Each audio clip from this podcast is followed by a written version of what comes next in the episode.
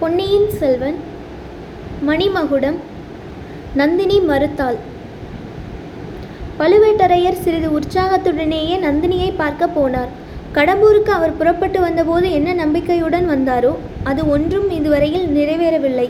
சிறுபிள்ளையாகிய ஆதித்த கரிகாலனை கடம்பூர் மாளிகையிலே தருவித்து வைத்து கொண்டால் அவனை நயனத்தினாலும் பயத்தினாலும் தம்முடைய விருப்பத்தின்படி நடக்கச் செய்யலாம் என்று அவர் எண்ணியிருந்தார்.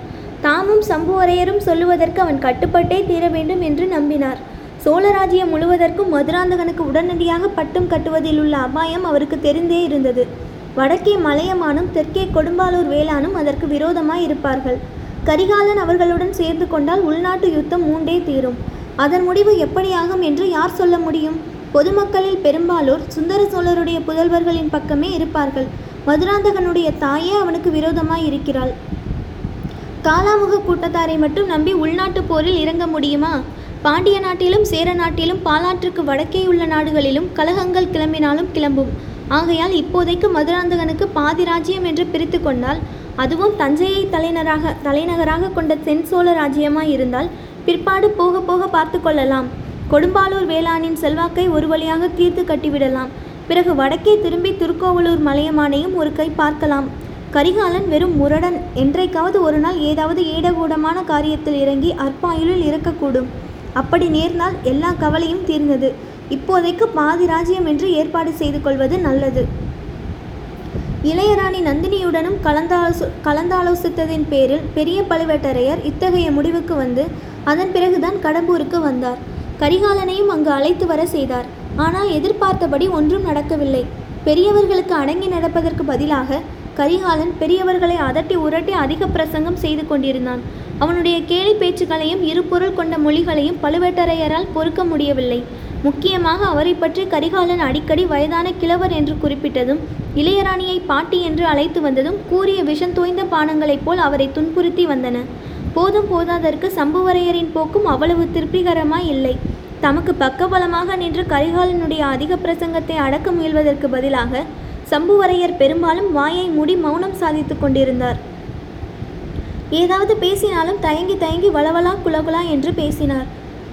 கரிகாலன் தமது மாளிகைக்கு விருந்தாளியாக வந்துவிட்டபடியினால் ஏதாவது ஏடாகூடமாய் நடந்துவிடக்கூடாது என்று அப்படி ஜாக்கிரதையாக நடந்து கொண்டிருக்கிறார் போலும்.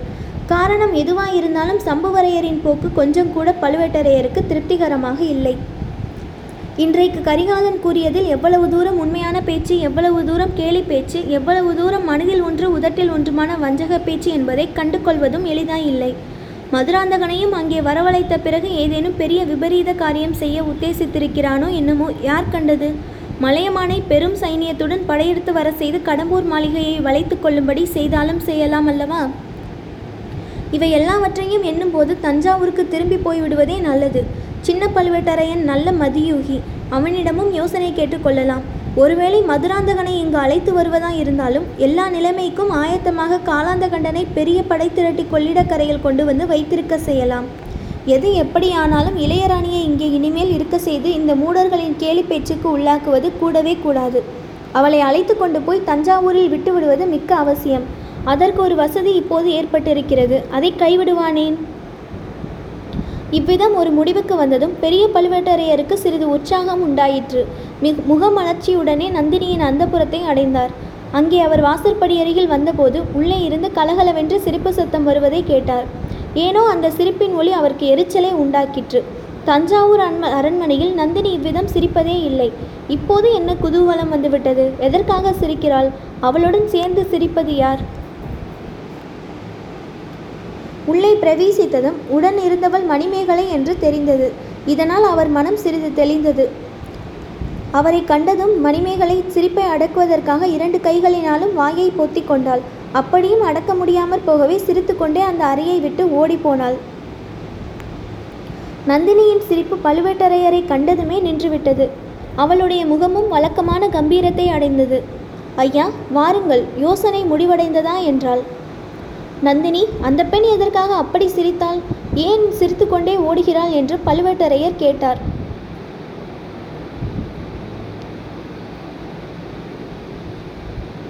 அதை சொல்லத்தான் வேண்டுமா? சொல்லுகிறேன். சபா மண்டபத்தில் நடந்த பேச்சுக்களில் கொஞ்சம் பக்கத்து அறையில் இருந்த மணிமேகலையின் காதல் விழுந்ததாம். இளவரசர் ஆதித்த கரிகாலர் பாட்டன்களைப் பற்றியும் பாட்டிகளைப் பற்றியும் பரிகாசமாக பேசியதை சொல்லிவிட்டு அவள் சிரித்தாள். சீ துஷ்ட பெண் அவளோடு சேர்ந்து நீயும் சிரித்தாயே? ஆம் அவளோடு சேர்ந்து சிரித்தேன். அவள் அப்பால் போனதும் அழலாம் என்று இருந்தேன். அதற்குள் தாங்கள் வந்து விட்டீர்கள் என்று நந்தினி கூறிவிட்டு கண்ணில் துளித்த கண்ணீரை துடைத்து கொண்டாள். ஆஹா உன்னை இப்பேற்பட்ட மூடர்களின் மத்தியில் நான் அழைத்து கொண்டு வந்தது என் தவறு. நாளை பொழுது விடிந்ததும் நான் தஞ்சாவூருக்கு புறப்பட்டு போகலாம். இன்றிரவு மட்டும் பொறுத்துக்கொள் என்றார். தஞ்சாவூருக்கு புறப்பட வேண்டுமா? ஏன்? வந்த காரியம் ஆகிவிட்டதா? என்று நந்தினி கேட்டாள். அன்று சபா மண்டபத்தில் நடந்த பேச்சின் முடிவுகளை பழுவேட்டரையர் நந்தினிக்கு தெரியப்படுத்தினார். எல்லாவற்றையும் கேட்டுவிட்டு நந்தினி சுவாமி தாங்கள் தஞ்சாவூருக்கு போய் வாருங்கள் நான் வரமாட்டேன். ஆதித்த கரிகாலனுக்கு புத்தி கற்பிக்கும் வரையில் நான் இங்கிருந்து புறப்படுவதாக உத்தேசமில்லை. அந்த கர்வம் பிடித்த இளவரசன் ஒன்று தங்கள் காலில் விழுந்து அவன் பேசிய பரிகாச பேச்சுகளுக்காக மன்னிப்பு கேட்டுக்கொள்ள வேண்டும் அல்லது தங்கள் கத்திக்கு அவன் இரையாக வேண்டும் என்றாள். நந்தினி இது என்ன சொல்லுகிறாய்? இத்தகைய பாதகமான எண்ணம் உன் உள்ளத்தில் எப்படி உதித்தது? ஐயா எது பாதகமான எண்ணம்? என்னை கைப்பிடித்து மணந்த கணவனை ஒருவன் நிந்தித்து பேசினால் அவனை பழிவாங்க வேண்டும் என்று நான் நினைப்பது பாதகமா? இல்லை நந்தினி இதை கேள்.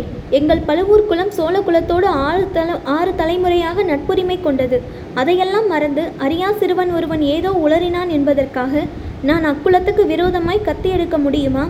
சுந்தர சோழரின் புதல்வனை இன்று வரையில் பட்டத்து இளவரசனாய் இருப்பவனை நான் என் கையினால் கொள்ளுவதா இது என்ன பேச்சு என்று பழுவேட்டரையர் பதறினார். கரிகாலனுடைய காரசாரமான வார்த்தைகளை கேட்டபோது சில சமயம் பழுவேட்டரையருக்கே உடைவாளின் மீது கை சென்றது. அப்போது சிரமப்பட்டு மனத்தையும் கையையும் கட்டுப்படுத்தி கொண்டார். தம் உள்ளத்தில் முன்னம் தோன்றிய எண்ணத்தை நந்தினி வெளியிட்டு சொன்னவுடனே அவருக்கு அவ்வளவு பதட்டம் உண்டாயிற்று. ஐயா தாங்கள் சோழகுலத்தோடு ஆறு தலைமுறையாக நட்பு கொண்டவர்கள் உறவும் கொண்டவர்கள். ஆகையால் தாங்கள் கத்தி எடுக்க தயங்குவது இயல்பு.